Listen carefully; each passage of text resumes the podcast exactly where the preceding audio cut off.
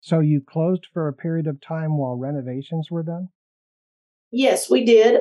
We had to close actually the whole park closed for a little bit because of COVID. Oh, right. However, being that it's a working farm, we still had to come here and, and you know tend to animals and beehives and spring planting and all of that. So we continued to safely, very safely, very carefully work on some of those things, and we were able to reopen it in 2022. And it complete renovation of the inside of it. The, the exhibits were built from the ground up. So if you have not been in recent years, you will see something completely different than what you've seen in the past. Yeah, it's beautiful inside. I watched a YouTube video. It's really nice.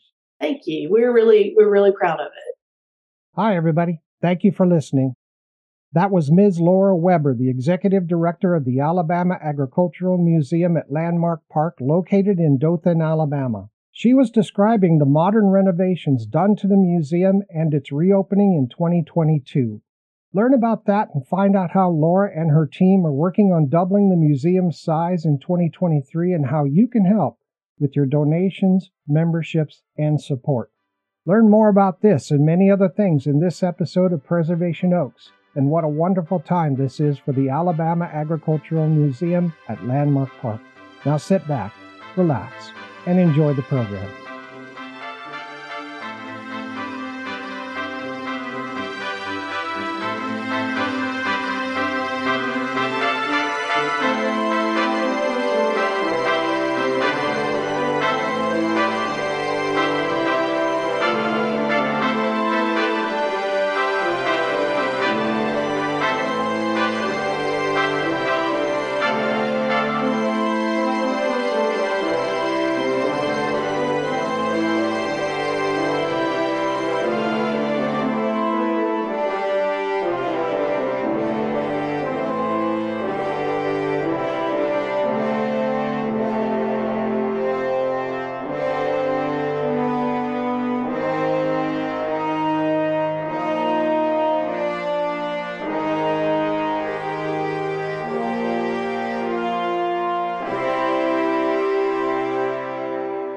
Hey, as I mentioned before, this is Preservation Oaks, coming to you from Salt Lake City. Preservation Oaks is the internationally syndicated original talk program on MicroStream Radio, where we feature interviews with professionals from museums, cultural and heritage institutions, historical and genealogical societies across the United States.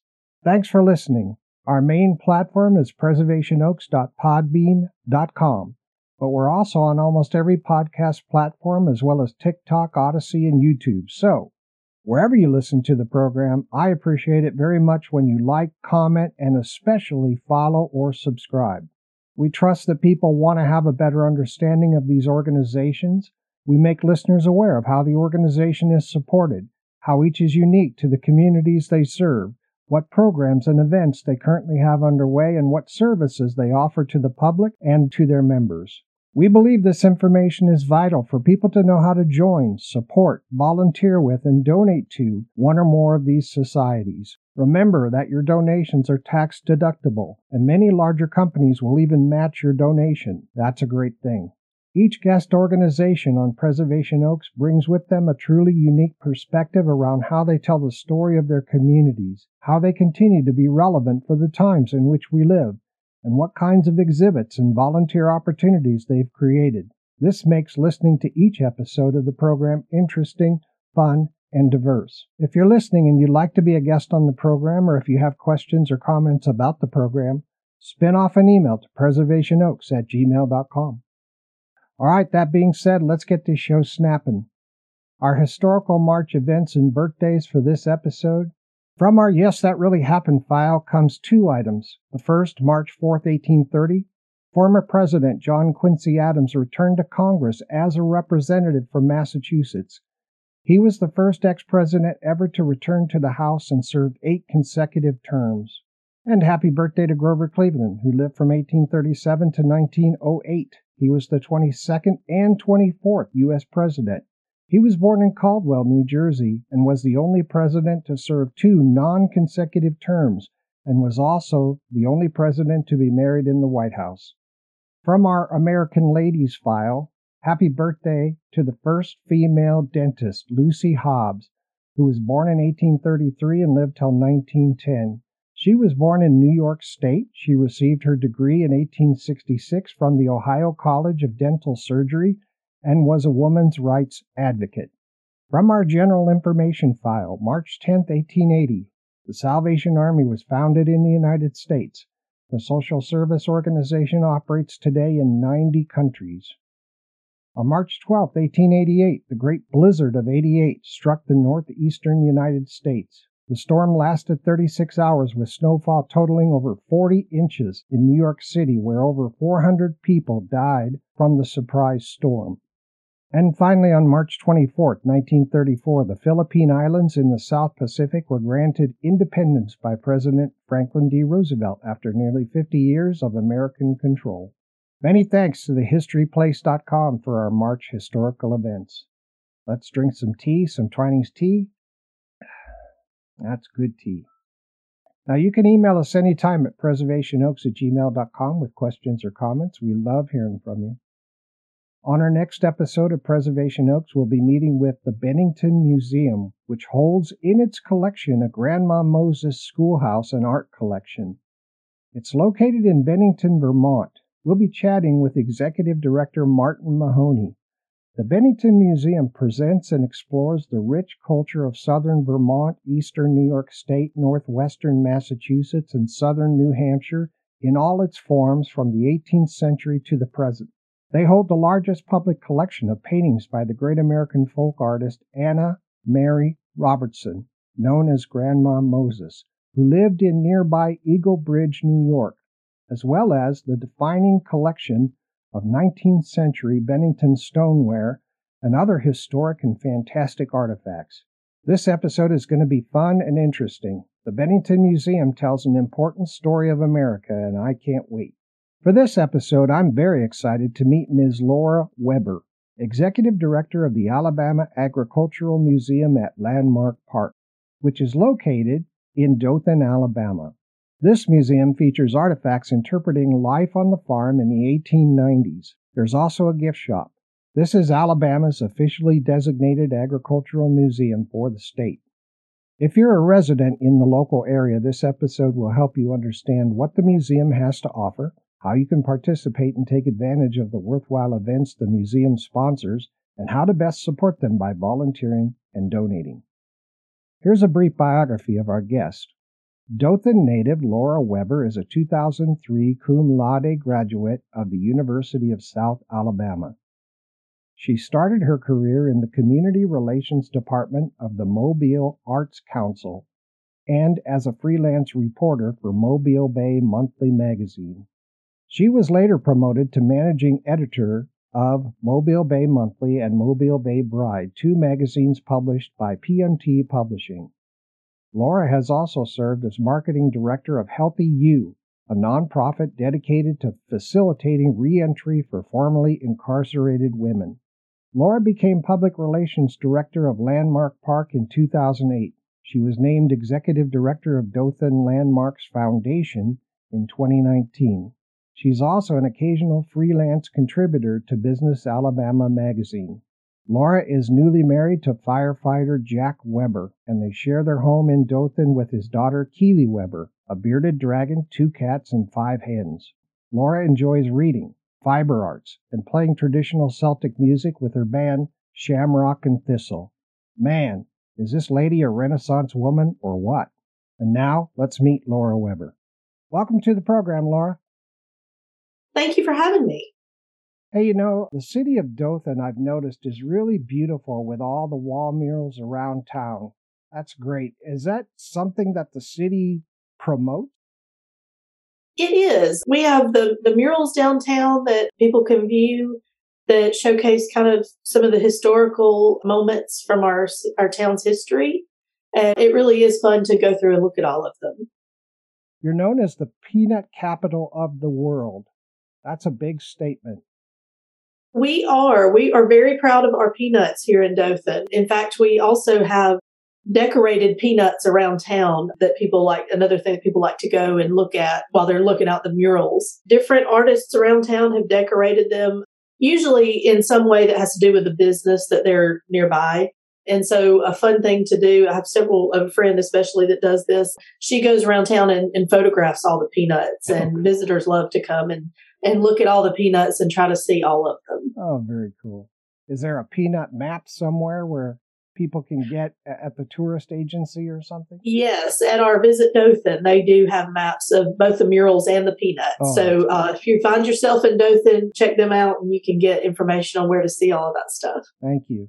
So we are very proud of our peanuts. They're very important to our town and to our history. I want to tell people that these are not just kids with spray cans doing these murals. These are really beautiful murals all around town. They are. They are. We're very proud of, of the art that you can see here in Dothan. The Alabama Agricultural Museum is your organization. It's at Landmark Park. Yes. Is it the official state of Alabama Museum of Agriculture? It is. It's a it's kind of an interesting partnership. It's kind of unusual in that Landmark Park is a private nonprofit. So we do receive support from our city and state and county, but we're a private nonprofit. However, the Alabama Agricultural Museum is located here at Landmark Park. So that agency is a state agency that's funded by the state of Alabama that just happens to be located here at a private nonprofit. And the partnership is really wonderful. You know, in the museum, you can see artifacts, and then here at the park, you can see the living history farmstead. So it, they work hand in hand really well together. Oh, fantastic. I think that the Alabama Museum of Agriculture became the official state of Alabama Museum of Agriculture somewhere in the 90s, right?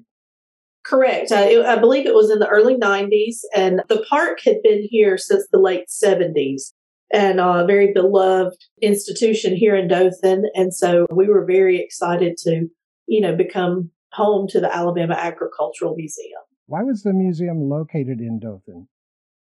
Well, Dothan Ag is so important to our area. And as the peanut capital of the world, it was a really nice place for the museum to be located. And it helped that Landmark Park had a living history farm that could work hand in hand with the museum. So it was just sort of a natural partnership that came together back in the 90s and has been a really great partnership ever since.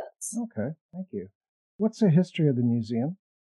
So the museum, like I said, it, it started in the early 90s. If you go back further than that, Landmark Park started in 1976. And that's when a group of people first came together to discuss preserving some of the historical sites in and around Dothan. And so in the late 70s, the park first got its start. And the Alabama Agricultural Museum was first located at Landmark Park in 92 and then over the years it's been it's had various exhibits and incarnations. And we reopened it in 2022 with a brand new exhibit. We had a visit the from the governor for that opening.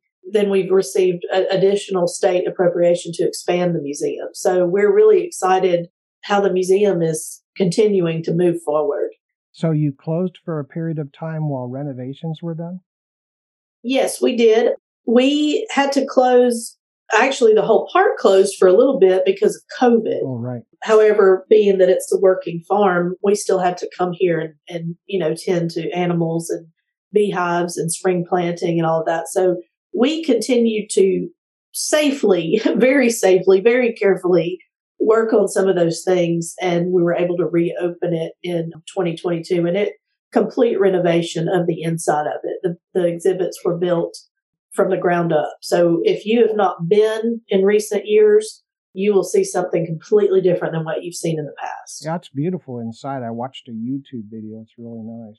Thank you. We're really we're really proud of it. You couldn't have picked a better time to close and renovate.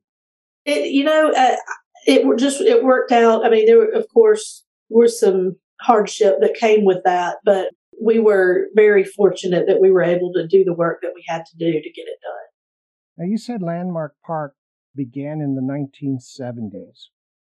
Yes. Can you review with us the buildings located in the park? What's someone going to see if they come there for a visit?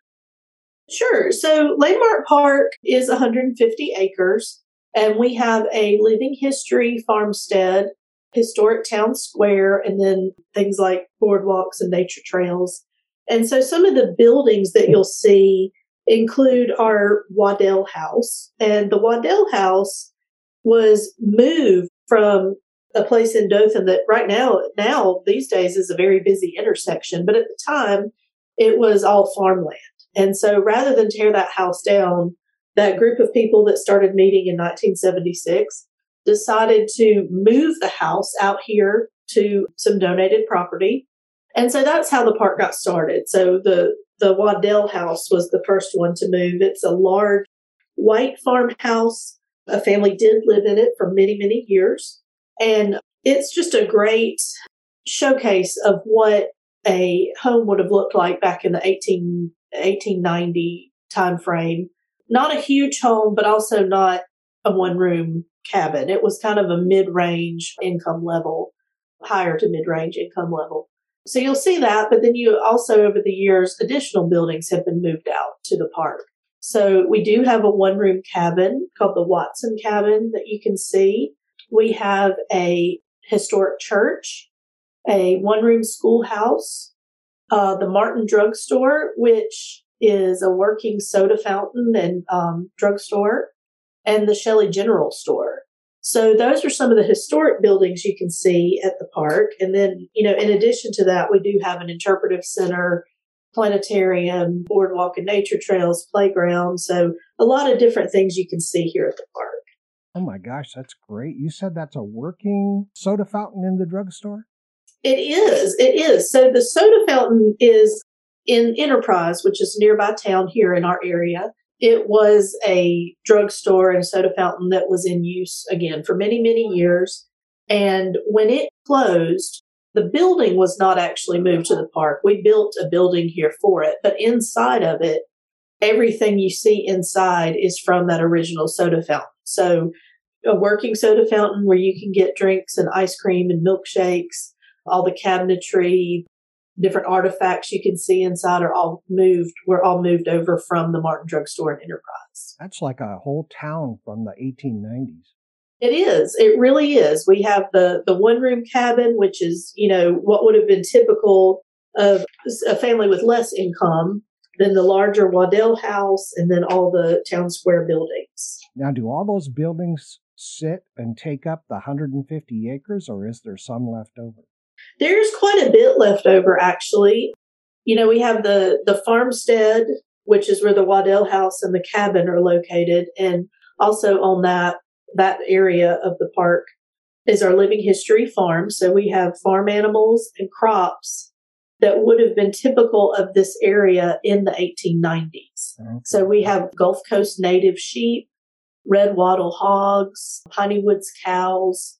All the crops again would have been heirloom varieties that would have been popular in the 1890s in the wiregrass.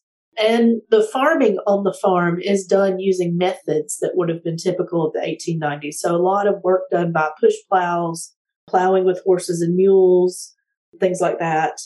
But then we also have playgrounds. We have a boardwalk and nature trails. We have an interpretive center that has classrooms and a planetarium in it.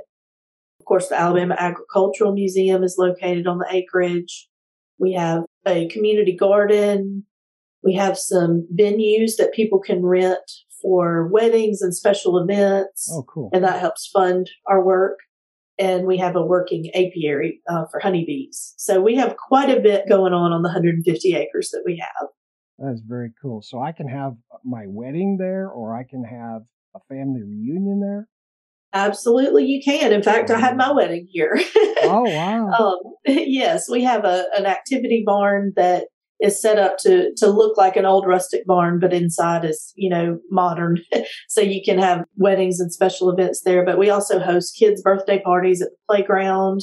We've had baby showers, corporate events, family reunions. It's a great place to have your special occasion. And those rentals help fund our work that we're doing for the community. That's really great. Do the rentals have kitchens? Yes, actually, the barn rental does have it has a, a caterer's kitchen, so you can bring your oh. caterer in, and there's you know the ovens and large refrigerators, freezers, ice makers, things like that. Wow, that is really yeah. cool. I was reading that the Alabama Museum of Agriculture is a Blue Star Museum. What is that? Yes, that's a program we're really proud to be a part of. So, Blue Star Museum is a national program where from Memorial Day to Labor Day, active military and up to five family members can get in for free to Landmark Park where they can see the museum and the farm and everything. However, Landmark Park goes one step further and we also include retired military. So, Blue Star Museum, if you hear another museum that participates in it, the Blue Star Museum is for active military, but Landmark Park extends that to our retired military as well. And that's just a way to say thank you for the military service to our country and to our community. We have a lot of military that live in the area because Fort Rucker is nearby. And so oh, um, we're really proud to participate in that Blue Star Museum program. Oh, very cool. Now, let me give the contact information for the museum while we're here. The Alabama Agricultural Museum at Landmark Park, their website is landmarkparkdothan.com. You can find them on Facebook as the Landmark Park Dothan. You can email them at Laura, L A U R A V, at landmarkparkdothan.com. You can phone them at 334 794 3452. Their visiting address is 430 Landmark Drive, Dothan, Alabama 36303, and their mailing address is P.O. Box 6362, Dothan, Alabama 36302. That all sound right? That is correct. Fantastic. Now, Laura, what's the variety of your membership and the mission and objectives of your museum? Well, Dothan Landmarks Foundation's mission is to collect, preserve, and interpret the cultural and natural heritage of Dothan and the Wiregrass region. And we fulfill that mission through a variety of projects. Our primary goals are to create a better understanding of and appreciation for the lives and times of people who settled Dothan and the Wiregrass so that present and future generations will recognize the contributions of our ancestors to our lives today. And another goal is to create a better understanding of and appreciation for our natural environment of the Wiregrass region. Again, so that future generations can become better stewards of our environment. And we fulfill these goals through Landmark Park. And it's an educational and recreational facility for our citizens and visitors to, to learn and to use and to enjoy. And so Landmark Park, and again with the Alabama Agricultural Museum, is also unique in that we don't just focus on history and agriculture. We also have our natural history in mind in um, what we do here at the park. So that's how we fulfill our mission here. We do have memberships here at Landmark Park, variety of levels that people can join so they can visit for a flat fee during the year instead of having to pay every time they come. Oh, that's great. I bet everybody has a great time. Boy, a planetarium right there, everything I need to look at for our farming for the 1890s. And yes. uh, it's just, it just is beautiful. Absolutely. Well, thank you. I, I like it a lot. Do volunteers care for the park or are they paid? We do have a paid staff here, but we definitely rely heavily on volunteers. Yeah. For 150 acres, when you're dealing with the public and school kids and live animals, we need all the help we can get. oh, yeah. So we we love having volunteers. We have some volunteers who come on a regular basis to help, you know, with office work or farm chores or things like that. Then we also have volunteers who only come for specific programming. So if we have a class coming up and we need help either teaching it or assisting to teach it, you know, we do have volunteers that demonstrate that way. So we always tell the community, you know, we, we wouldn't exist if it wasn't for the, the community and their support. And one of the great ways that the community can support us is to volunteer. Right. You've mentioned this a couple of times, the wiregrass region. Is there only one region of Alabama that has this this grass called wiregrass? Well, wiregrass, and we we actually have an exhibit here at the park that goes into a bit more detail about that. But the wiregrass used to thrive in this area because of the longleaf pine forests that were in this area. And so um, when we say the wiregrass, we're generally talking about tri-state area that includes Florida and Georgia, but down in the southern region okay. of the states. And so wiregrass is some kind of a plant that is very strong like a wire? It, it kind of looks like a wire. Okay. And um, it would thrive in the longleaf pine forests that used to be here, you know. And again, that goes into our natural history that we talk about here at the park. We do have some wiregrass growing here because we get that question a lot. People have never really seen wiregrass because yeah. without the longleaf pine forests, it's just not as prevalent as it was in the past. But we have an exhibit here that explains about wiregrass. You can see what it looks like and explains why we're called the wiregrass and sort of what happened to all the wiregrass. So we do try to explain that that information here through some of our exhibits. But you can in fact see it. It is a plant. It's a native plant to this area that you just you just don't see as much as you used to. Okay, I'll go on my search engine and find pictures of okay. it to see it. You were named executive director in July of 2019. Yes. Can you tell our audience a little bit about your background, how you came to do what you do now? Sure. So I am very much a product of this park. Um, I grew up here in this area. I grew up coming to Landmark Park for summer camps, for field trips, family occasions. I absolutely loved it here as a child. The first time I ever camped in a tent was at a summer camp here at Landmark Park. And so as I, you know, went to college, I was a public relations major at University of South Alabama, wanted to move back home. And so I came on as the public relations director here at Landmark Park in 2008 and worked at the park doing things like designing the newsletter, writing press releases, going on local news to talk about events that we have coming up. And the thing about public relations is you have to sort of be ready to answer any question that may come your way. So I learned a lot about the operation of the park, a lot about the topics that we teach here at the park. And so that really helped to prepare me for my role as director. In the public relations role, I also talked to the public a lot about what they were interested in, what they'd like to see here, and so I think that has helped to serve me as director. But I always grew up with the love of the outdoors, culture, history. So it was just a natural fit when when the job came open. I'm very proud that the board of directors entrusted this role to me. Boy, I mean, with your public relations background, that explains a lot. You're so well spoken. What's coming up on the horizon? Where's the organization headed next? Well, we are planning to continue with refurbishments and restorations of our historic buildings. You know, we have a lot of historic buildings here at the park and we want to make sure that they're well taken care of. So that's going to be a big push this year is going through with everything with a fine tooth comb and trying to take care of what we need to to make sure they're preserved for future generations. We're also looking to expand the Alabama Agricultural Museum. That museum will double in size, hopefully by the end of this year or into early next year. And what we want to do with that extra space is showcase more of the artifacts that we have here at the park. We want to have some classrooms in there so people can take classes on various things. We do a lot of dulcimer classes, woodworking classes, dyeing fabrics with natural materials. I mean, with natural, uh, you know, plant dyes. So we want to have classroom space to do some more of those things.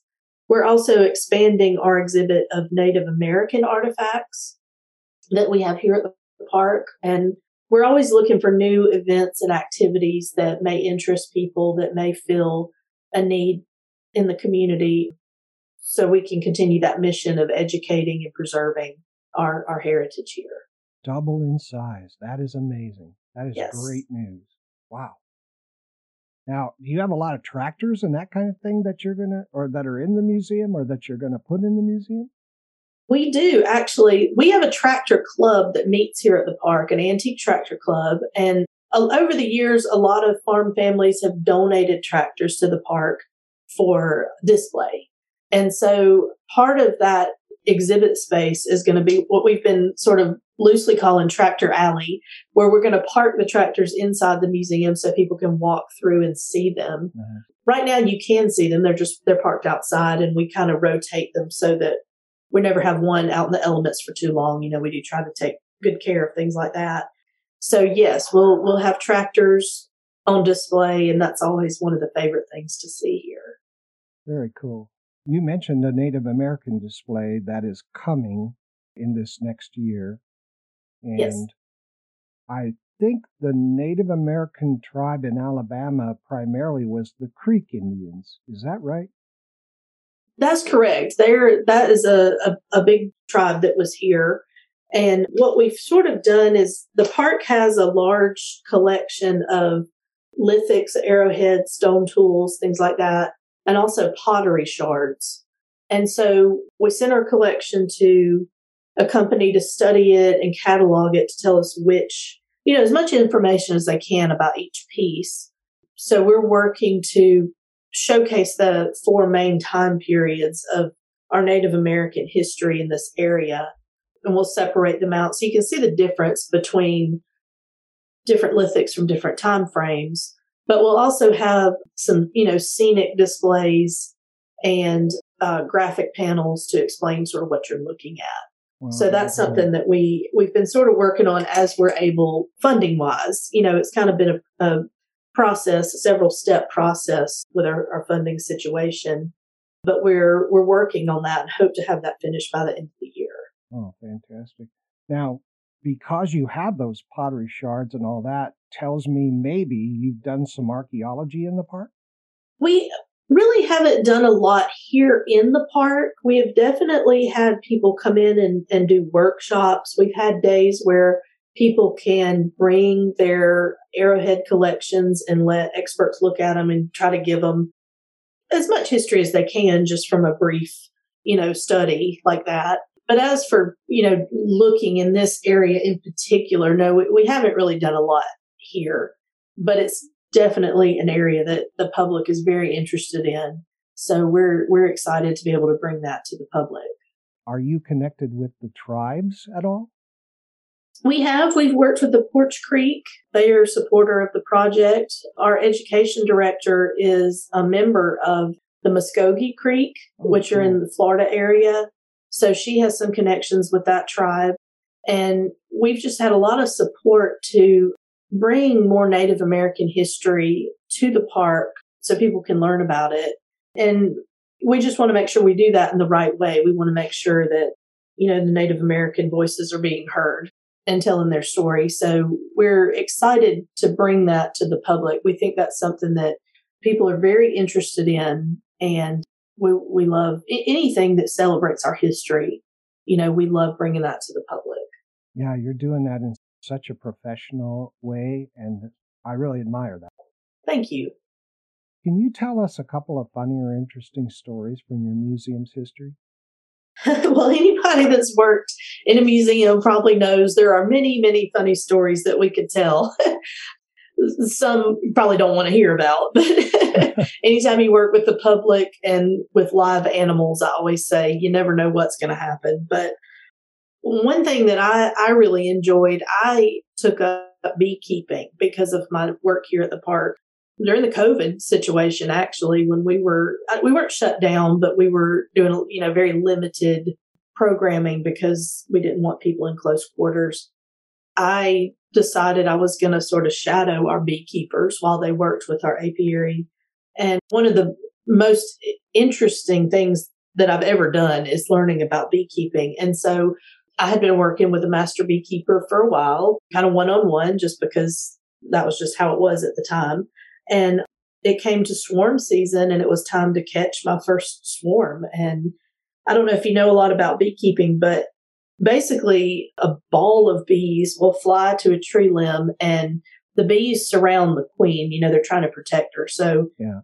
my master beekeeper said, you know, here, take this cardboard box and shake that limb until the bees just fall into the box. Oh. I was terrified, but it was fine. So that's like a really interesting memory for me is catching my first bee swarm. I love animals of all kinds. So I've seen river otters out here. I've seen beavers out here, deer. We've seen turkeys.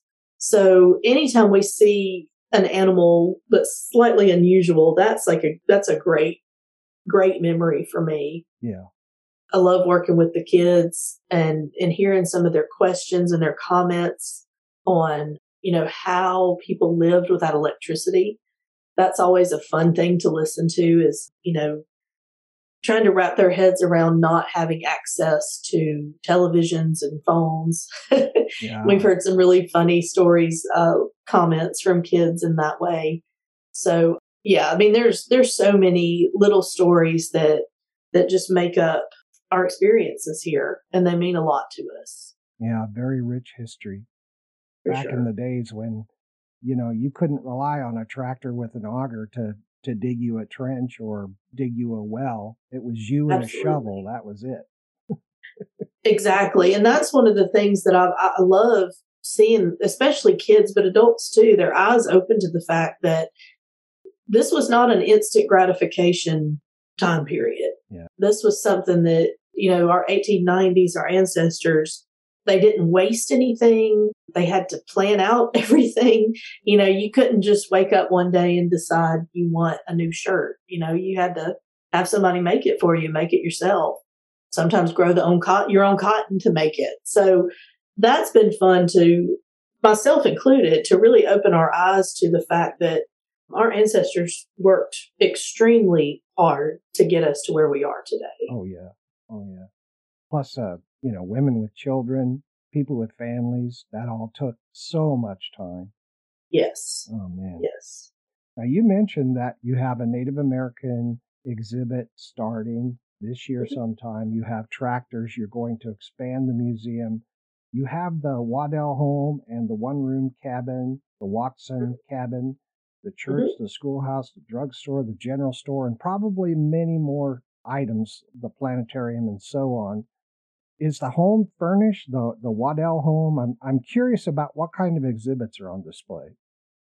Yes, well, inside all of the historic buildings, they're they're all furnished to showcase what life would have been like in those in those areas in the 1890s. So, for example, the the one room schoolhouse has desks and blackboards and American flag. You know, it's it's set up to look like what it would be in the 1890s, or actually when that school was in use.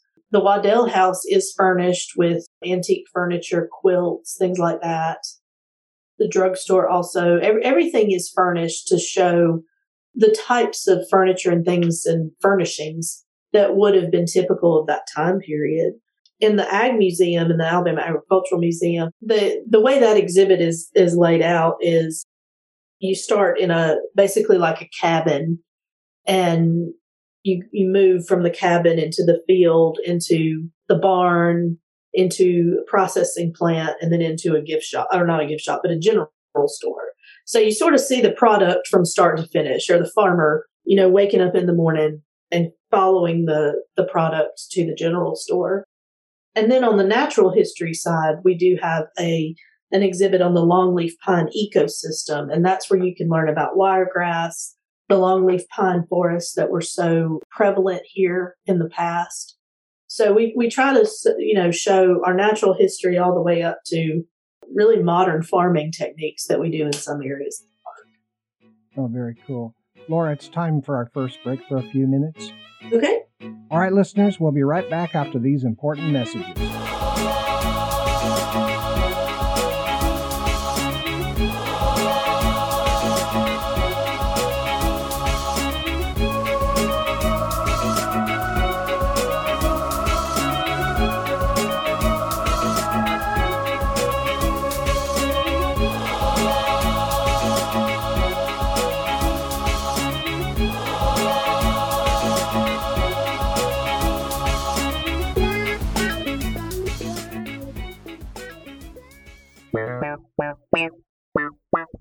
Introducing a totally unique experience. The Alabama Agricultural Museum at Landmark Park at 430 Landmark Drive, Dothan, Alabama 36303. This is a great place for you and your family, where state of the art immersive environments, interactive exhibits, and dramatic films take you on an amazing journey of the agricultural history of Alabama. Discover a world where the changing of the seasons and the patterns of farm life are as fascinating as national battles fought by passionate people. The Alabama Agricultural Museum at Landmark Park, their legacy is yours. Visit their website at landmarkparkdothan.com or call 334 794 3452 for more details, admissions, and hours. Donate, volunteer, and become a member today. Your family will thank you for that.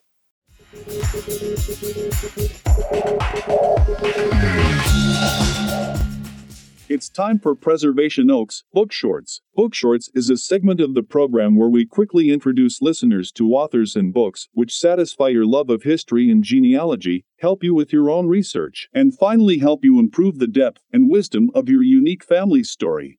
Welcome to Book Shorts. I've often commented on this podcast that I sincerely wonder who's telling the stories of the history of today's events and today's people.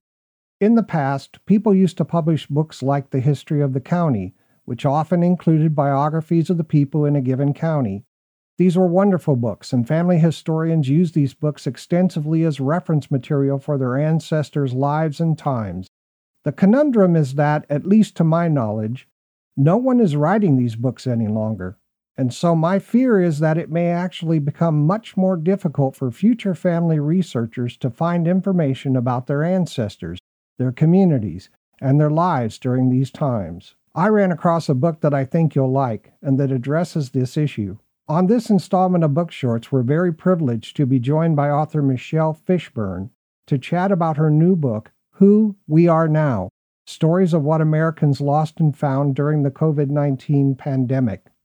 I believe this book will help every reader understand how others were feeling about the pandemic and how they dealt with the dramatic shift in our lives during this time in history.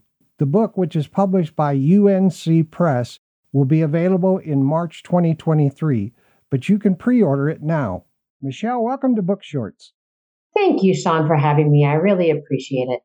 First of all, I'd like to say how awesome the concept of your new book is. I haven't read it yet because it comes out in March, but I wanted listeners to hear about it and pick it up when it's available. I'm really excited about people meeting the 100 people in this book. So I, I, appreciate that you're excited because I think people will really connect with each and every one of them. Yeah, 100 people. That's fantastic. How did you think of this idea? Well, it didn't come about a natural way. Maybe a lot of ideas don't. I had lost my job in the COVID spring from a nonprofit and I was laid off and I tried for months and months and months to find a new job and I had no success. And so on July 30th of 2020, the lease on my post-divorce house was up and my youngest was going off to college. So I found myself without a house, a spouse, a job, or a kid to take care of. And that was pretty scary for a 57 year old woman who never thought that she was going to be in that position. Oh, yeah. And so, but what I did have was my motorhome and my dog Buddy and tons of curiosity about what people's lives were like during the pandemic. And every time I heard about a new like type of profession in the like in the pandemic, like what somebody was going through, like a ballet dancer. How does a ballet dancer in a ballet company keep their their muscle memory and everything when they can't practice with everybody else? So I was super curious. And so I thought to myself, well, what am I going to do when the movers come and take all my stuff and put it in storage and I move into my motorhome? And I thought, you know what? I'm just going to start driving and I'm going to, I'm just going to ask people about their lives during the pandemic. And I don't know if you're familiar with Humans of New York, Brandon Stanton's work. No. But he went and he went and photographed thousands of people. And as he was doing it, he asked them about their lives. And I thought, all right, I'll sort of do a Humans of New York website. I'll share it on social media and I'll use this to get a job and then I'll be done. But as I was doing it, people said to me, you mean this isn't a book? You mean you aren't preserving this for posterity? You mean you aren't offering this up to the rest of the world so that they can process what we've all been through? And so then I realized that I was actually being pretty selfish and that really it's something I needed to do for everybody. So that's how it became a book. Wow, that's fantastic. What a great idea. Can you give us an overview of the book? Sure. I interviewed hundreds of people all over the United States, most of them face to face, between September 2020 and September 2021 about their lives during the pandemic. I made sure that they were very, very diverse people uh, from all over the country. And I asked them all the same question, which was this It's January 1st, 2020. What was your 2020 supposed to be like? And what did it end up being like through to the present? And I recorded them on my phone on the Otter app, which is a transcription app. So I caught their audio and it turned it into text. And most people spoke for about 30 to 45 minutes, almost literally without breathing. I, it just, people were so ready to tell their story. Um, it was pretty incredible. You have a great cross section of individuals in different fields. Oh yeah, you know, uh, a, a ballet company manager, a mayor, a gun shop owner, a restaurant owner in New York City, a hair salon stylist in a retirement community in Montana, uh, a mobile axe throwing business owner in Georgia, nurses, doctors, parents who lost children, performing actors and musicians. Yeah, it's it's a it's a broad, diverse group. Oh, great. Fantastic. Where's the best place for somebody to get a copy of the book? Well, I think the easiest thing to do probably is to go to my website, whowearenow.us, and go to the book page. And that tells you various places where you can get it online. And of course, go to your independent bookstores and hopefully they will have it. And I'm doing some book events. My my first one is a virtual book event with Greenlight Bookstore in Brooklyn the night before the book comes out in hard copy on March 14th. So on March 13th, I'll be talking about it. My interviewer will be a gentleman by the name of Chris Belair, who is a monologue writer for Jimmy Fallon's show. And Chris is in the book, and he will be interviewing me virtually about the various people in the book. Oh, that's fantastic. Are you on Twitter? I am on Twitter. Uh, the handle is Who We Are Now USA. I have to follow you there so that I can retweet when your book comes out. Oh, thank you. Yep, no problem. Are you working on another book? I am. It, it's been hard to find another subject that is equally as compelling. And so I had thought about climate change uh, and then pivoted to something that was a little bit more, I don't know, upbeat. So I was going to go around and interview people about their unusual lives, living in tree houses and lighthouses and off the grid and people living in school buses, etc. And that was the plan, and I had already started it. But uh, this past weekend, I lost my little traveling companion, Buddy. And so I don't know that I want to go and do the motorhome all over again for 12,000 miles without him. So I am reassessing, but for sure, there's going to be another Who We Are Now book. And what the topic will be, maybe I don't quite yet know, but it'll have the same format, which is a listening, just a listening and sharing out of a collection of diverse people's stories about something that touches each of us. I thank you so much for doing this work. That is just great. Well, I, I really enjoy it. And I, I fell into it just by being curious about everybody else. And Sean, one of the things I found on the road is almost every person I interviewed, after I interviewed them, they said to me, How is everybody else doing?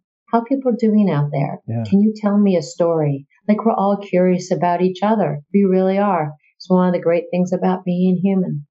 Fantastic. Well, I hope your book does well, and I really appreciate it. Listeners, pre order a copy of this excellent book, which tells an important true life story about today's history of the COVID 19 pandemic. Thank you, Michelle, for being a guest on Book Shorts, and I'd like to thank you for your time and for your book. Thank you, Sean. Thank you for having me on again. You come back anytime when you write your next one. Look me up. Sounds great. You got a deal. Thank you very much. Bye bye. All right, listeners, Michelle also has a website about the book. The URL is www.whowearenow.us. If anyone would like to follow Michelle's life as a full time nomad, living and working from her RV, Airbnbs, and house setting gigs, you can follow her on Instagram at Michelle Fishburne. That's F I S H B U R N E. and or TikTok at michelle.fishburne. Everyone can pre-order this new book, Who We Are Now, Stories of What Americans Lost and Found During the COVID-19 Pandemic. Once you've read it, be sure to leave a review, and I'd love to hear from you as well with comments about what you think of the book. I thank you in advance for doing that. Much appreciated. Okay, we'll see you all on the next Book Shorts.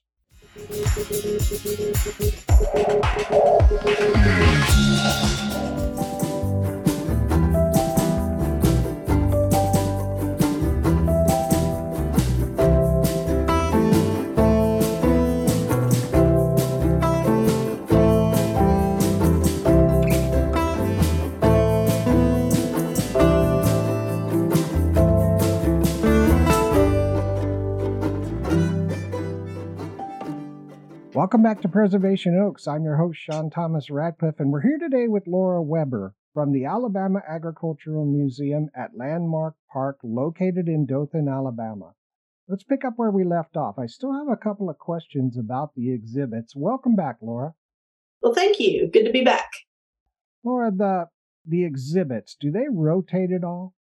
We have had traveling exhibits come in in the past, but right now we're not doing we don't have anything on rotation. However we hope that once the museum is through with this expansion that we'll have a space for rotating and traveling exhibits. Okay well, that's very cool. I mean double the size. That is going to be yes. great for the people of that area. Yes do you have excited. any ex- collections exhibited anywhere else?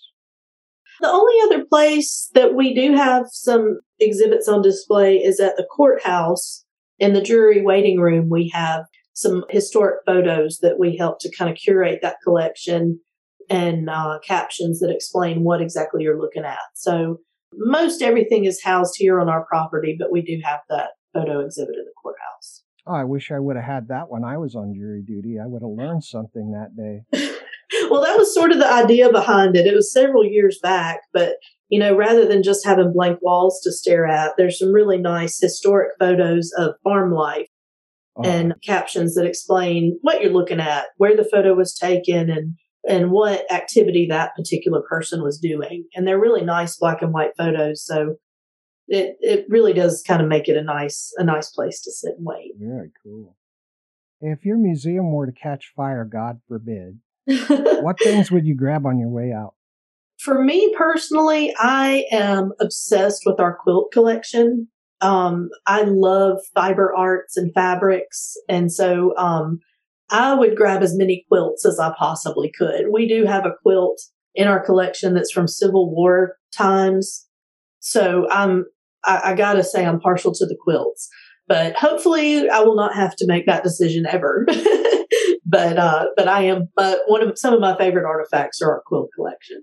When I visited the Amish country in Pennsylvania, they had shops with Amish made quilts. They were just beautiful. They are beautiful and and they're really a nice showcase of when I talk about number 1 there was no instant gratification, but also number 2 these quilts use scraps of fabric, scraps of string, feed sacks. You know, they they tried to use everything they could get their hands on. They didn't want anything to go to waste. Mm. And so, uh, you know, the quilts tell a really important story just by themselves. Oh, yeah. You can probably date those like a timeline of when the quilt was made. Yes. Yes, you absolutely can based on the pattern, based on some of the fabric colors. You can tell a lot if you know what to look for. And we do have experts in these various fields that help us. I certainly don't know how to how to date the quilts. Uh, I've learned quite a bit my time here, but we work with a lot of experts in these various fields that help us with that. Yeah, you're so lucky. You got to learn beekeeping and all about quilts and who knows what else. I've learned so much in my time here. I've learned how to play the dulcimer. I've become a beekeeper. I have beehives at my house now because that's just absolutely fascinating.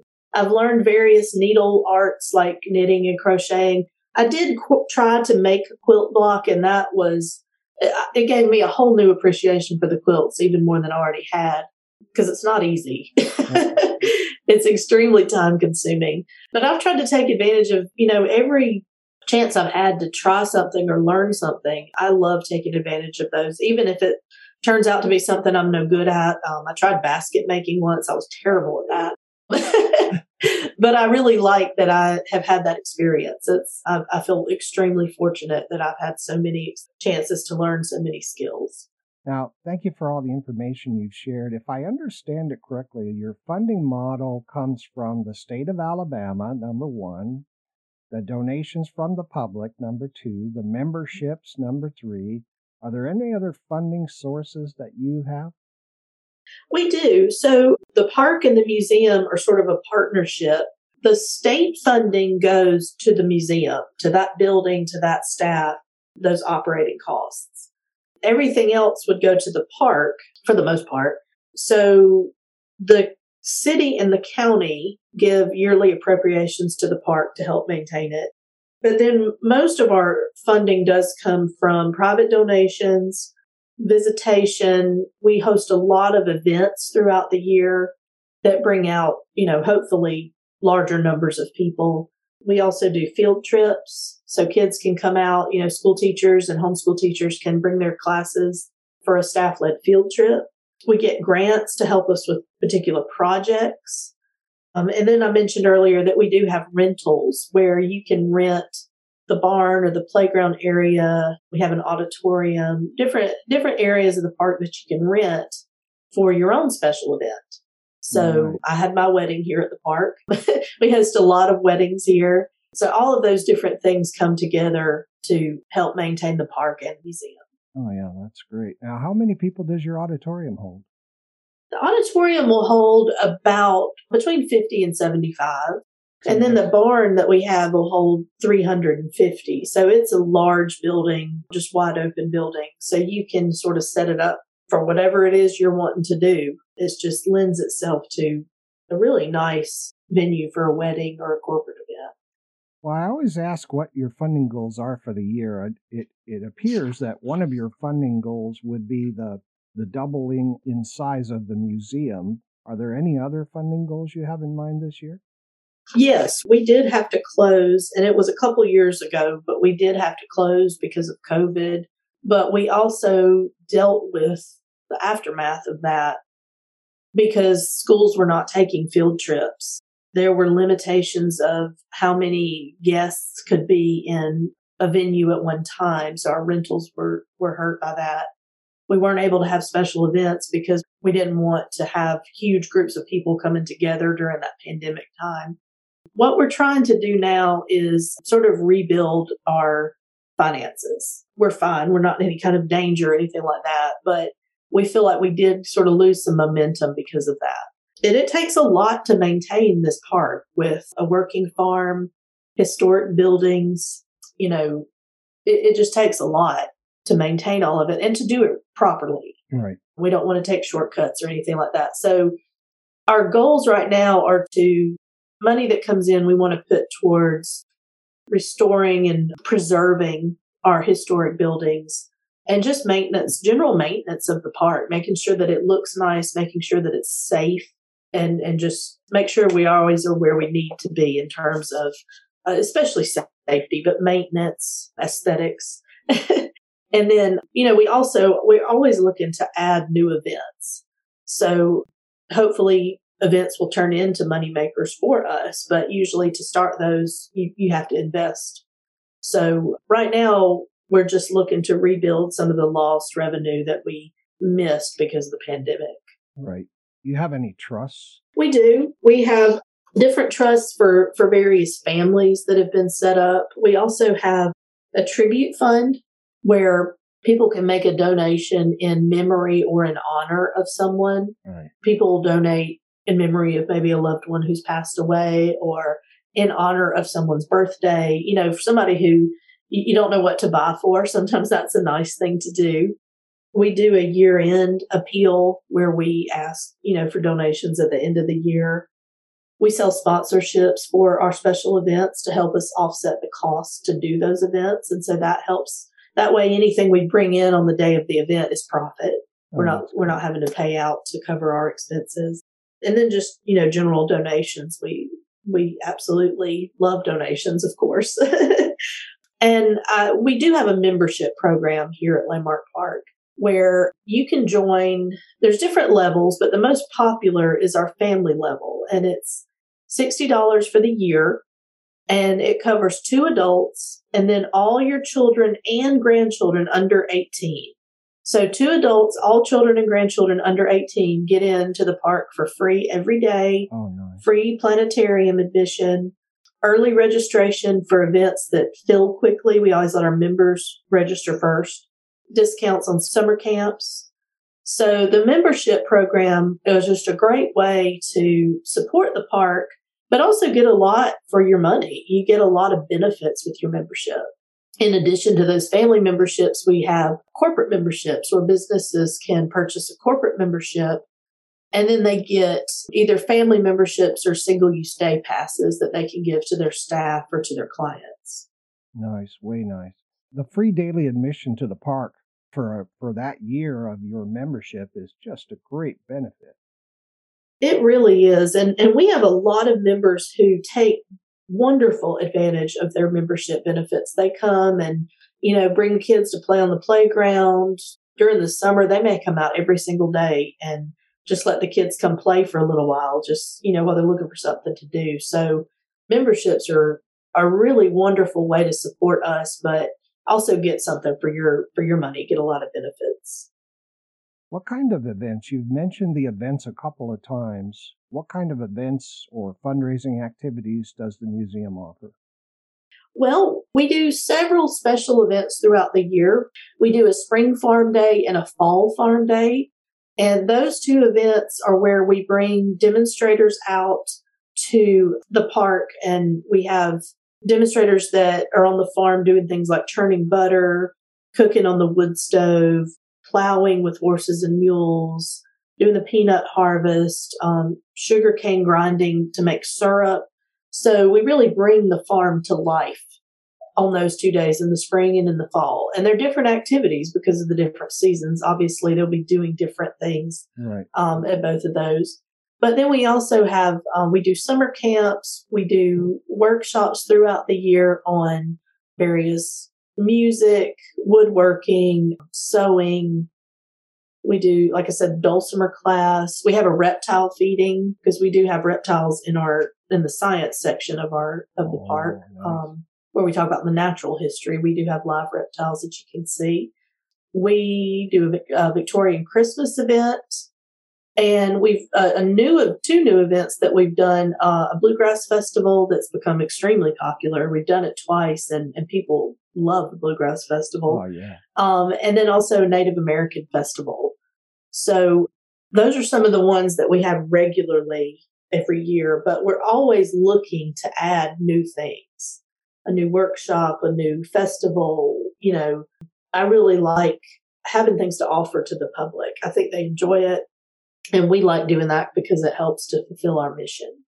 Yeah, those are some nice events. Wow. Thank really nice. So, in terms of school children, you've mentioned a lot of different things. As a school child, can I come to the park and, for instance, learn how to churn butter? Absolutely. We have many options when it comes to field trips for kids, and we work with both classroom and homeschool classes so that we, we try to, you know, have something to offer any different situation that there might be. One of the more popular programs we do is called Living History. And that's where the kids are split into very small groups. So maybe four kids to an instructor. And they get to actually do hands on tasks like plowing with a horse or cooking lunch on the wood stove, churning butter. We do chair caning. And so the kids get just totally immersed in these hands on activities. And then they all come together and eat lunch that they help prepare, kind of old fashioned, you know, ham and greens and things like that. Yeah. So living history is a very popular one, but we have others as well. We have seasonal sessions that are only offered at certain times of the year. And then we have field classes that a teacher can, you know, just, just book with us at their convenience. All of our field trips meet the state standards for education, various state standards depending on the program for history and science. So when a teacher comes to a field trip here, yes, it is loads of fun. and I totally believe it's lots of fun, but it also is very educational and it's up to certain educational standards. It's not just a day out of the classroom. It's a day to enhance what they're learning in the classroom. That is very cool. Your partnership with the with the teachers, with yes. the educators, that's just fantastic. Well, we love having the kids come and I mean I talk a lot about the kids. It's it's great for adults too. I mean, I learn something new almost every time I help with these programs. So, you know, even if you're a member of the general public and and wouldn't necessarily come on a field trip, you learn a lot at the special events and just on a day-to-day basis here at the park. Oh yeah.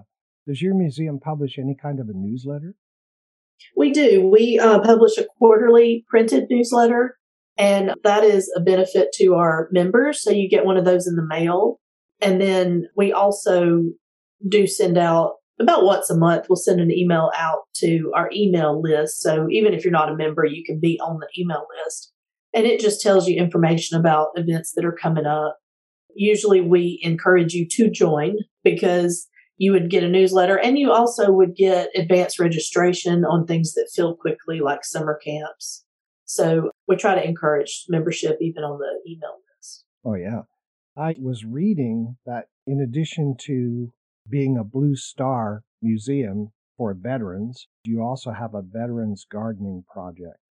Yes. Yes, that is a relatively new program and we have a community garden here at Landmark Park, which is about, it's about 36 raised garden beds. And uh, we have partnered with Wiregrass RC&D and Alabama Cooperative Extension System.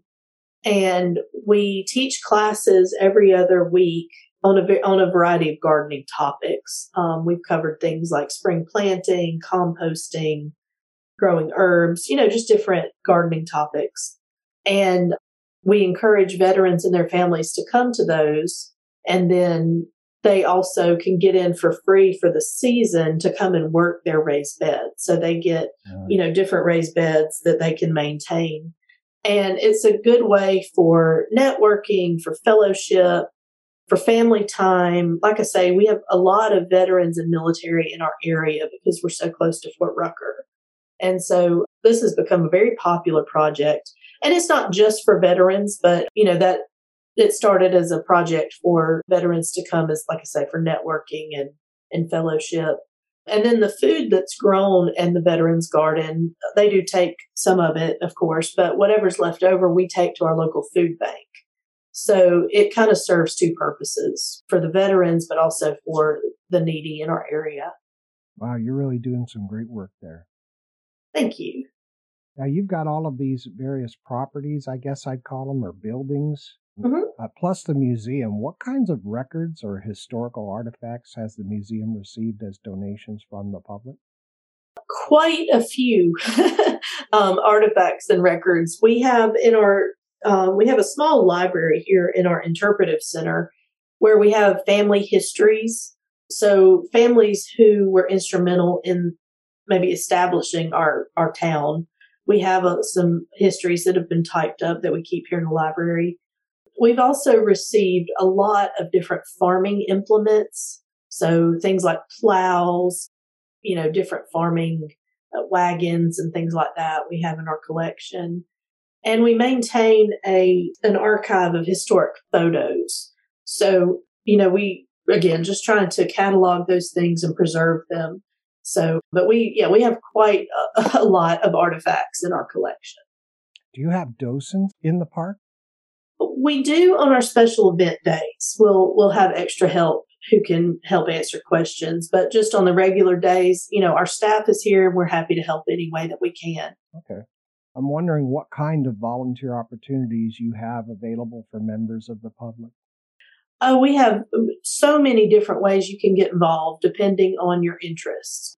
You can help at special events if you know how to do a skill or a craft. If you like to dig in the dirt, you can come help us on the farm and in the gardens. If you like working with kids, we always need extra hands for our field trip programs. and just general office work. Sometimes we need help answering the phones or working on a mail out. So any skill level or interest area, we can probably find something for you to do. Oh, that's great. That's great. Now, do you give tours? Are there tours I can purchase for, you know, taking me through all of the buildings in the park? And God bless you. I think I heard you sneeze. Thank you. Sorry. yes, we do have various tours. We have a farm tour. We do guided boardwalk um, tours and a museum tour, and that's all under our education programs that you can you can book. guys are doing so much. It's just great. Wow. I have got to come and see Landmark Park. We would love to have you. I think you would really enjoy it. I know I would. How does the Alabama Agricultural Museum at Landmark Park interface with state and county and other organizations in the area? Well, we really love partnerships. So we work with a lot of groups that do various things. Like I mentioned, our wiregrass beekeepers maintain our apiary. Um, our master gardeners help us in the gardens. We have a wood turner group that meets to help and teach wood turning classes, quilt guilds that put on our quilt show and teach different sewing classes. We just really love partnerships. And our state and county and city representatives are always happy to talk to us and help us in any way that they can. We're extremely fortunate to be located right here where we are. So we try to help them any way that we can, and they have always been good to help us um, and and try to work together just to make our community better. That's fantastic. Good to hear. What kinds of interesting books does your museum have for sale? We have a variety of history books for sale. We work with local historians in, in different aspects and we carry their books. Dale Cox is a, a prominent historian in the area. T. Larry Smith is a prominent historian in the area. We carry their books. And then we have history books that we've helped with in publications about history. So mostly the books that we carry here that were lit, written by local authors have to do with history. But they're extremely interesting. Again, uh, you can learn so much from some of these people. They have a wealth of knowledge. And do they help you with the events? Do they help teach the public history? Yes, yes. Again, extremely fortunate. We have a lot of historians that are willing to come and do storytelling, interpreting, demonstrating. We couldn't do what we do without their knowledge and without their willingness to help. That's really nice. I know you've got a beautiful website. What kind of things are available to do and view on your website? Well, the website is a great place to start if you would like to come visit us. You can see, of course, our general information, hours. There's a map of the property, pricing, but you can also see events that are upcoming. We have a section on our website that has videos explaining the history of the different buildings here at the park. I try to post or if we are covered in the local media, we'll put that on our those links on our website if you want to see news stories that have run about the park. So it's it's a lot of information and it's where it's just a clearinghouse for anything Landmark Park and Alabama Agricultural Museum, anything related to those those entities you can see there on our website. Yeah, it's a nice website. Can I join as a member via the website? Yes, absolutely, you can. Uh, a family member or a corporate member, you can do that uh, right there on the website. Very nice. And can I donate to you from the website? Yes, you certainly can. Uh, we do those donations through PayPal, Okay. and you can donate or join right there on the website. And book a field trip program also on the website. Oh, very nice. Yeah, it's a great resource. You mentioned that the museum is planned to double in size in 2023. Are you seeking donations to help make that happen? We are always seeking donations for various things here at the park. The actual building is going to be funded through the state, Okay. but we're always looking for donations to help with preservation of the historic buildings, care of our live animals that are here at the park. I mentioned we have farm animals. We also have some reptiles here. A great way to support us is through that membership or the corporate membership programs. But we also, of course, accept donations if you want your support to go to a specific area of interest for you. So yes, uh, historic preservation, like I say, even if it doesn't go directly to the build, there's always costs associated with historic preservation and keeping everything, you know, in good shape, all the artifacts and the buildings. Right. I guess I would ask do you have any current initiatives or needs of the museum that you want people in, of your area to know about and support? Um, we're basically this this year we're focusing a lot on preserving these buildings. So we're planning to do a lot of work to the Waddell House, which is again that big house that sort of started it all, that was moved to the property in the late 70s. We're going to be doing some preservation work on it this year. And as we finish that, we'll be looking at the other buildings on our property to make sure the roofs are good, the paint jobs are good, that everything's safe. One thing I would like to do is make sure that every building is handicap accessible. As historic buildings, some of them are not, and we're slowly working through each one to get ramps on them to make sure that they're handicap accessible. Good. So that is something that I would really love to see this year. So really like building work and historic preservation of buildings is big on our minds this year. Okay, Dothan and Houston County and Alabama, your donations are needed and you know why. And it's a great cause. So please donate, donate, donate. My next question is just to capture some of your thoughts about how best to keep history and community support flourishing for the current generation, the K through 12 folks.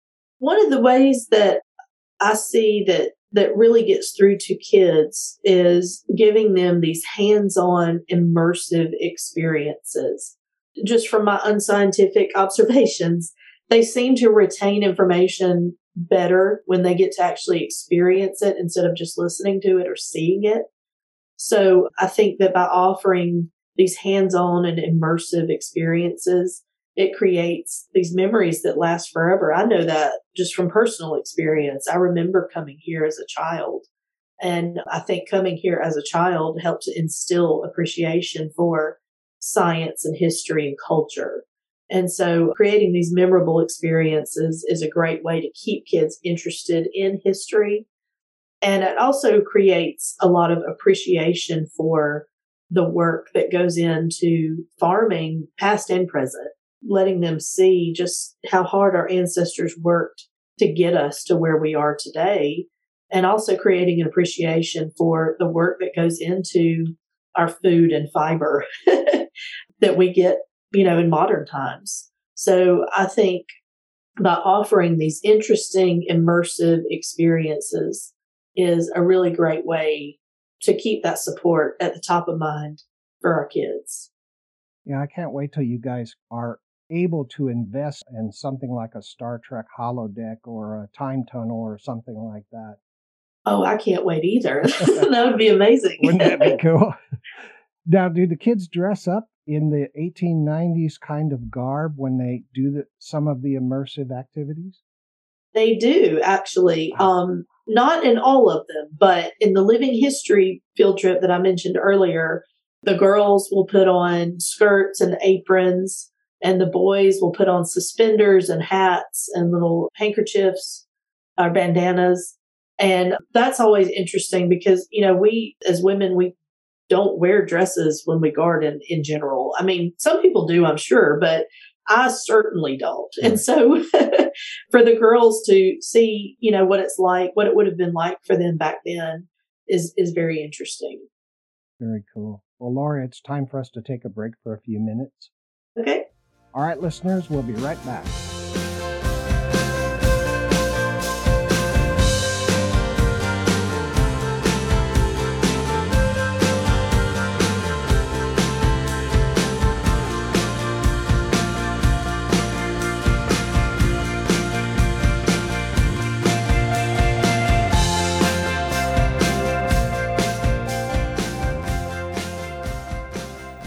The Alabama Agricultural Museum at Landmark Park's mission has been to preserve the natural environment and heritage of southeast Alabama's Wiregrass region. Landmark Park is more than just a place to look. It is a place to participate and experience. Experience history on an 1890s living history farm, complete with an old farmhouse, smokehouse, cane mill, syrup shed, sheep, cows, chickens, and pigs. Drift back in time in a Victorian gazebo, a one room schoolhouse, a drugstore and soda fountain, a country store, or a turn of the century church. Experience nature with a walk through the woods on an elevated boardwalk, stroll nature trails, visit our interpretive center and planetarium. See wildlife exhibits and have a picnic in our picnic area. Experience the excitement of annual special events like folklife festivals, antique car shows, traveling exhibits, concerts, and workshops. Experience the heritage of the Wiregrass region and experience an adventure. Visit their website at landmarkparkdothan.com or call 334 794 3452 for more details, admissions, and hours. Donate, volunteer, and become a member today. You'll be glad you did. This is Paul Hackbard, outgoing president and now the marketing and communications director of the Iowa Falls Historical Society, and I listen to Sean Thomas Ratcliffe and Preservation Oaks on Microstream Radio. This is Linda Rogenkamp, treasurer of the Onega Historical Society Building Committee, and I love listening to Preservation Oaks on Microstream Radio. This is Cheyenne Janstetter, Archives Manager and Outreach Associate at the Museum of Danish America, and you're listening to Preservation Oaks. I was created by a consummate professional. Everything was just right, notes perfect, precise keys, and the shine, oh my. I was so shiny. John bought me. He was good to me, and that man could play. We'd practice almost every day. Then he'd clean me, and I'd be ready for the next day. Occasionally, he'd give me a good bath and shine me up. What a life we had, driving from place to place and playing while people danced. Others would join in, and we'd all have a grand time making music. John traded me to Joe for a tenor model. Joe didn't give me baths, and I mostly sat in my case. I was there for years, until I went to a school. I helped youngsters learn how to play. It was great, all that energy and marching. But I didn't get the upkeep I really needed, and eventually, well, I was put away because I wasn't shiny anymore. My pads were old, hadn't had a good bath in decades, had a few dents, and there were a couple of key guards broken. Finally, I was given to the Historical Society. They made sure all my parts were like new.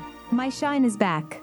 Now I look slick. I'm in a glass enclosure and not a case. Every day, people talk about how beautiful I am, the good times when John and I played music, and in the background, they play songs from when I was with John. I feel good that I can help others understand the past, which I guess I'm now a part of. Rather than throwing it out, please donate historical records and objects to your local historical society today.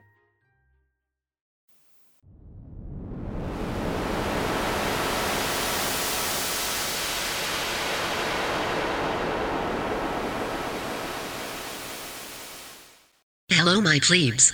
This is Cleopatra, Queen of the Nile. While I'm waiting for Mark Antony, I'm listening to Preservation Oaks on Microstream Radio.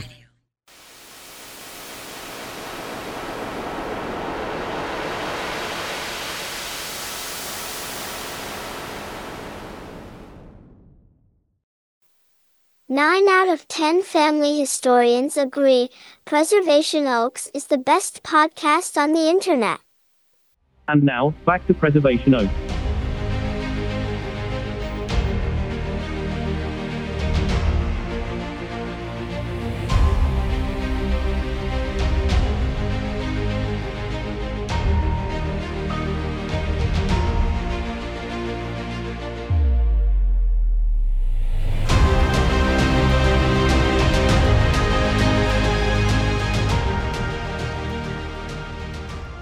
Welcome back to Preservation Oaks. I'm your host, Sean Thomas Radcliffe, and we're here today with Laura Weber from the Alabama Agricultural Museum at Landmark Park, located in Dothan, Alabama.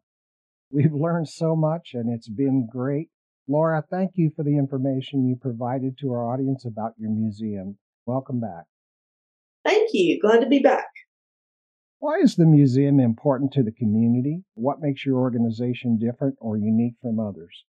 Well, I've mentioned that what we do is very immersive and hands on.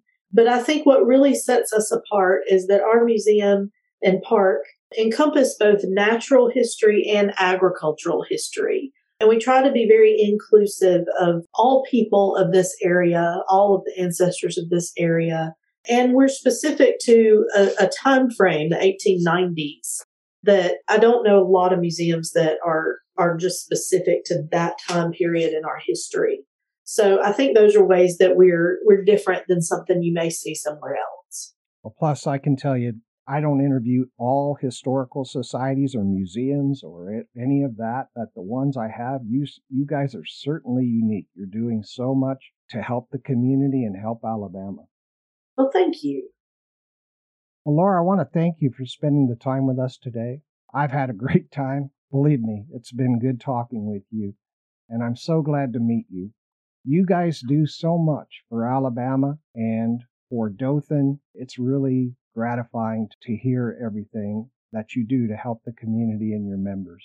Well, thank you very much. It's been it's been great to talk with you as well, and I, again, I, am very honored that I get to hold the position of director for the Landmark Park and the Alabama Agricultural Museum, and um, we hope to to see some of your listeners here at the park at some time.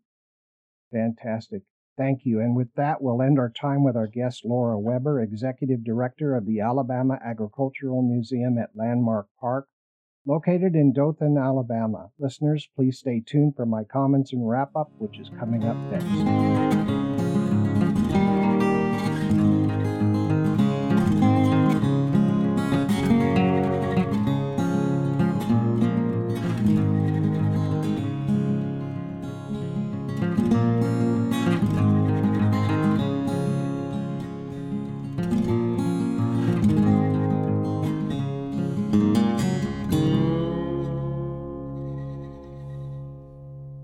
Now, I know this might sound trite, but seriously, to me, the city of Dothan and the Alabama Agricultural Museum at Landmark Park are really what Sweet Home Alabama is all about, folks. The Alabama Agricultural Museum at Landmark Park is a theme park, history park, community park, nature park, and science park, all rolled into one experience, which is beautifully kept and well managed by Ms. Laura Weber and her team of staff and volunteers. Man, I wish we had a place like this when I was growing up. Heck, you can have picnics, have fun learning many different things, attend a variety of fun and interesting events, experience fellowship, community, gardening, learn about animals and about history, pick up some time honored survival skills, commune and learn about nature and the universe, have a soda or a shake at the drugstore soda fountain, and prepare for surviving the zombie apocalypse, all in the serene and beautiful countryside of Alabama. Where else can you lend your support to something interesting and fun to do for the whole family and for your kids over the summer school breaks? Renovations were just completed on the museum, and in 2023, the plan is to expand the museum to double its current size. How lucky you all are! It's hard for me to express how honored I was to have met Executive Director Laura Weber and to learn more about Alabama, the city of Dothan, Landmark Park, and the Alabama Agricultural Museum at Landmark Park. There's something for everyone in the community, and this is a place that I hope everyone in Alabama continues to support and appreciate. It's well worth it. Please become a member today. There are some really great perks you and your family will receive when you're a member. Get the family membership for a great value. When you're a member, you can also help influence the future of the museum and the park. Perhaps if they don't have one already, they could consider putting in a fishing pond, or perhaps a basketball, baseball, putting green, soccer field, or skateboard park. It takes a diversity of members, visitors, and donations to maintain the high quality experience at Landmark Park. The current priorities are to expand membership, to focus on maintenance of the historic buildings at Landmark Park. And because the museum and Landmark Park were impacted by the COVID pandemic, they have a goal for 2023 to build up the organization's financial strength. That's where you all come in.